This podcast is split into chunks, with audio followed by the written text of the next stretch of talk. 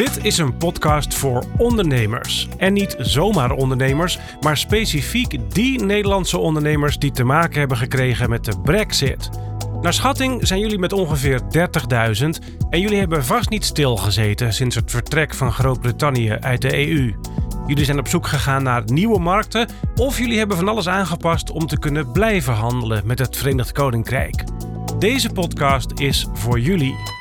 Ik ben Hajo Magree en in deze podcast praat ik jullie bij over de ondersteuning die jullie kunnen krijgen bij de omschakeling naar de nieuwe situatie.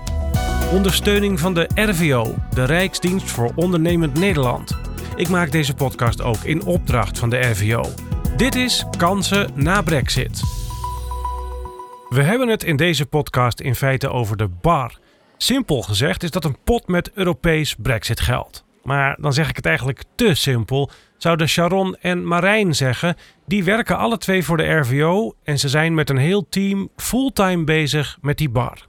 Ik ben Marijn Leijten. Ik werk voor de RVO, de Rijksdienst voor Ondernemend Nederland. En ik ben programmamanager van het internationaliseringsprogramma van de BAR. Oké, dat internationaliseringsprogramma, daar hoor je zo meer over. Ik ben uh, Sharon Hendricks en ik ben uh, programmamanager uh, voor de bar bij RVO. De bar? De bar, ja. Laten we het daar eerst eens over hebben. Wat is die bar nu precies? Het Brexit Adjustment Reserve is dat. En dat is een, ja, eigenlijk een subsidie die wij hebben gekregen als Nederland om ondernemers te compenseren die nadeel hebben ondervonden vanwege de Brexit. In totaal een omvang van 5,5 miljard bijna. Uh, dat uh, lidstaten in staat moet stellen om zich aan te passen uh, in de nieuwe feit dat het Verenigd Koninkrijk geen onderdeel meer is van de Europese Unie. En Nederland is de één grootste ontvanger van dat Brexit-geld na Ierland. In het Nederlandse deel van de pot zit 886 miljoen. Een soort schadevergoeding die we ontvangen omdat handel drijven met het Verenigd Koninkrijk anders is geworden. Ingewikkelder soms. En als je deze podcast luistert, dan weet je vast waar we het nu over hebben. Omdat het VK geen deel meer uitmaakt van de EU, heb je te maken gekregen met meer douaneformaliteiten, bijvoorbeeld. Maar heel even een klein beetje uitzoomen. Van die 886 miljoen moeten een paar verschillende dingen betaald worden. Nederland heeft uh, drie uh, keuzes gemaakt. Zal een flink deel van het budget besteden aan de visserijsector. die moet blijvend ja, aangepast worden nu Brexit heeft plaatsgevonden. En een uh, ander spoor is een, heet het publieke spoor. Dat is meer het compenseren van uh, alle publieke overheden. Uh, voor alle aanpassingen die zij moeten doen. Denk aan douane of de Belastingdienst. en dan het meest interessante, denk ik, om het vandaag over te hebben, is het bedrijfslevenspoor. En dat bestaat uit enerzijds een compensatiegedeelte en het anderzijds het internationaliseringsprogramma. Dus geld naar de visserij, geld naar de Nederlandse overheid zelf en geld naar het bedrijfsleven. En dat laatste is weer opgeknipt in twee sporen: het compenseren van Brexit-kosten aan de ene kant. En hoe je daarvoor in aanmerking komt, hoor je zometeen van Sharon. En aan de andere kant het internationaliseringsprogramma onder leiding van Marijn. Laten we daar eens naartoe gaan. Wat kunnen ondernemers daarmee? De doelstelling van onze uh, interventie eigenlijk is dus om bedrijven minder afhankelijk te maken van de handel die ze nu hebben met het VK. Het VK blijft een belangrijke handelspartner voor ons. Uh, maar we zien ook graag bedrijven nou, hun alternatieve markten betreden. Ofwel uh, nou, hun opzet uit andere markten halen dan het VK. En daarom starten we nu een programma om de bedrijven die geraakt zijn door de brexit juist ook te helpen op andere markten. Uh, zijn de, met name in Europa, dus de grote landen als Duitsland, Frankrijk, maar misschien ook wel wat verder weg.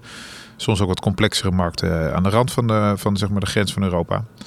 Uh, dus dat is uh, mijn doelstelling uh, met het programma. Ja, en kunnen we dat eens concreet maken? Kan je een voorbeeld schetsen van een ondernemer die bijvoorbeeld handelt in X en nu die jij, op wat voor manier ga je die dan helpen? Ja, we hebben een heel breed scala van een programma mogelijkheden. dat loopt uit op individuele ondersteuning. Dat doen we met name op capability programma's. denk dan aan programma's voor bijvoorbeeld het management om de keuzes te maken van welke markten of segmenten en regio's zijn voor mij nou interessant tot uh, programma's misschien meer op, op medewerkersniveau. Dus welke skillsets moet jij eh, als bedrijf hebben om succesvol te zijn in Frankrijk?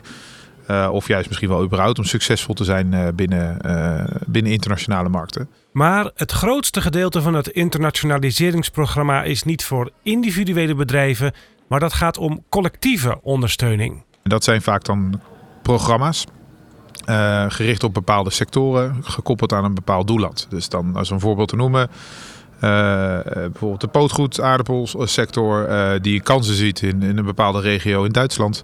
Dan gaan we met die groep bedrijven echt die regio bewerken, zoals het heet. En dat kan zijn een handelsmissie, een beursdeelname, misschien samenwerken met lokale partijen, nou, van alles. Uh, dus dat is echt die sector-marktcombinaties die we willen maken. Uh, op basis van de bedrijven die dus geraakt zijn door de brexit. En, zegt Marijn, er zijn ook nog kansen voor zogeheten bilaterale programma's. Wij hebben beschikking tot het postennetwerk van ambassades, consulaat uh, en BSO's. en nou, soms kan het heel erg helpen, met name in markten waar de handel nog niet tot de optimale potentie is uit of gekristalliseerd om uh, samenwerking aan te gaan tussen overheden. Of juist een kennismodule te gaan starten. Zogenoemde K2K, kennis tot kennis. Of G2G, eh, government to government trajecten. Uh, en hopelijk kunnen we dat starten. En dat geeft uiteindelijk hopelijk ook weer een soort fundament voor handel. En dan is het plan om losse beurzen en handelsmissies te organiseren voor bedrijven. Die daarmee uh, nou, hopelijk door middel van een beurs een makkelijke markttoegang krijgen op een bepaalde land of regio. Uh, ofwel door een missie, uh, bijvoorbeeld geleid door een bewindspersoon of, uh, of misschien ook gewoon door een bedrijf, missie zelf. Nou, dat aan te bieden.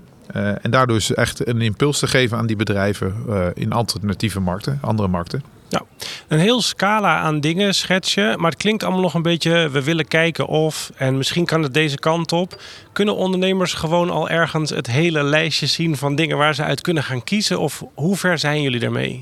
Ja, daar hebben we over nagedacht om het eh, helemaal tot in de puntjes uit te werken. Ehm, maar we hebben er eigenlijk voor gekozen om zo, zo goed mogelijk uh, echt vraaggestuurd te gaan werken. En daarvoor heb ik echt inzicht nodig op welke bedrijven zijn het nou die geraakt zijn en waar ligt hun behoefte. Um, dus welke, ik wil eigenlijk nu zo snel mogelijk iedereen vragen om zich aan te melden voor dit programma. En op het moment dat je dat hebt gedaan, dan kan ik dus zien welke sectoren dat dan zijn. En als ik dan een groep van bedrijven een bepaalde sector heb, dan kan ik voor die sector een specifiek programma ontwikkelen zeg maar met de instrumenten die ik net een beetje noemde. Ik kan het nu al helemaal gaan vormgeven op basis van allerlei studies, maar dan wordt het heel erg aanbodgedreven. En nou, ook wel, uh, hoe zeg je dat, voorschrijdend inzicht geeft aan dat dat vaak niet aansluit op wat de ondernemer echt wil. En dus wil Marijn dat voor de zomer van 22 zoveel mogelijk bedrijven zich melden bij de RVO en laten weten waar ze eigenlijk behoefte aan hebben. De eerste stap is naar de website van de RVO gaan. www.rvo.nl/bar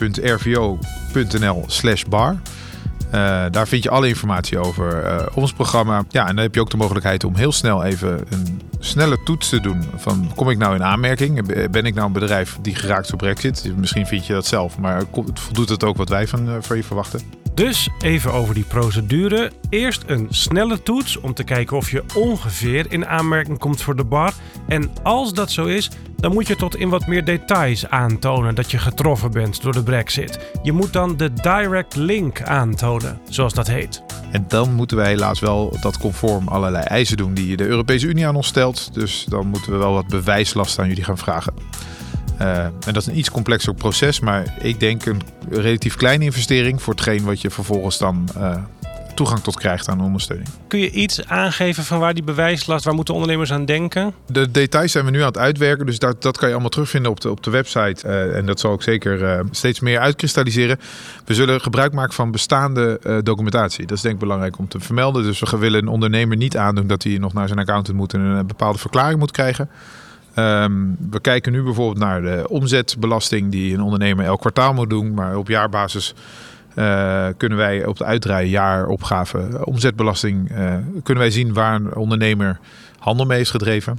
De wat grotere ondernemers hebben ook nog intracommunitaire cijfers. Nou, dat zijn ook documenten die een bedrijf die zijn administratie heeft gewoon op de plank heeft liggen. En op basis van die documenten kunnen wij bijvoorbeeld vaststellen dat er sprake is van omzetverlies op de Britse markt. Nou, dan kom je in aanmerking voor, uh, voor het programma.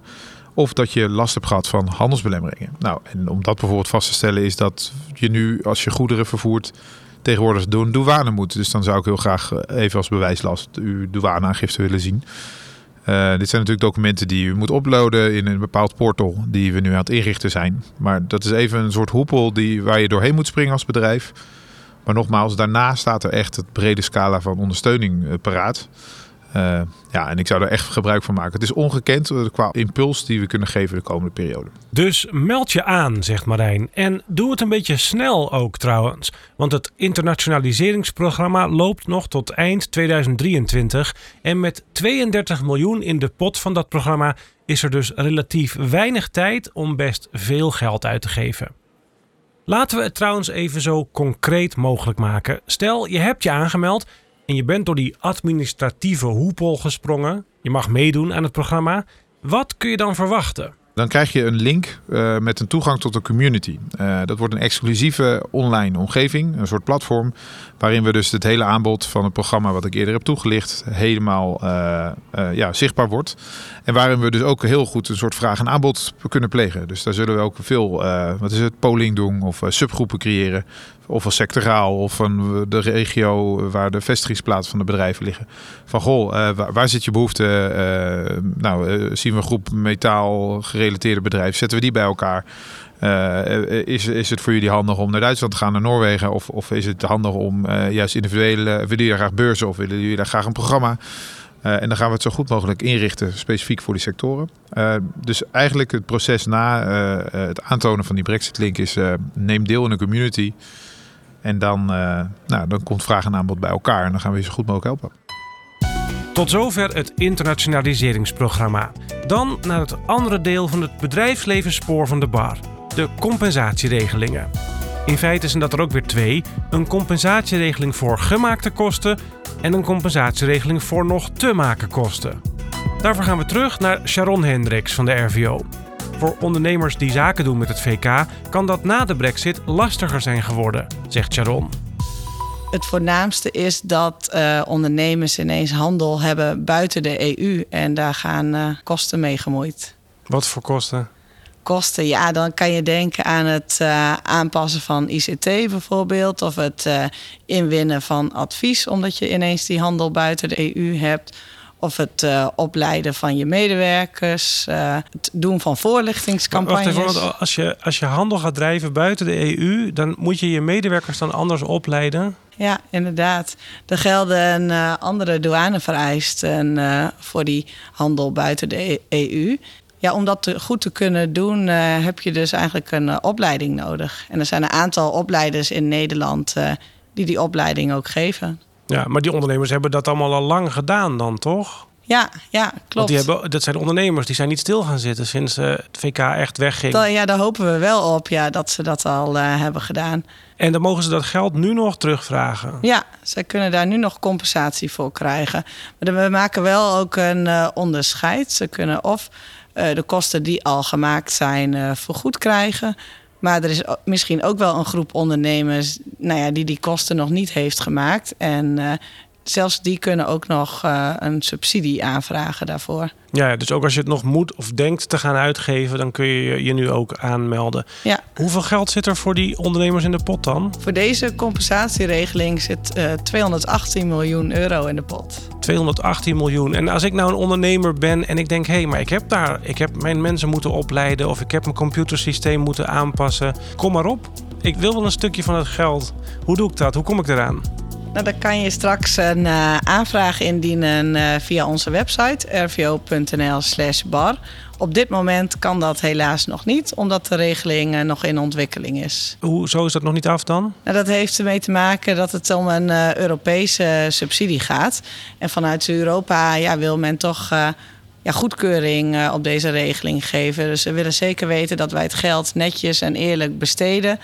Ja, we hebben de regeling nu ook voorgelegd. En het is nu afwachten of uh, Europa akkoord gaat met, gaat met hoe wij het willen doen. En, en hoe lang duurt dat nog ongeveer, denk je? Ja, daar is uh, moeilijk wat van te zeggen. We hebben geen invloed op dat proces. Maar we hopen wel binnen enkele maanden uh, meer zekerheid te hebben. Hoe kom ik als ondernemer dan te weten wanneer die regeling wel open is? Nou, op de website kan je je al aanmelden voor een hou me op de hoogte mail.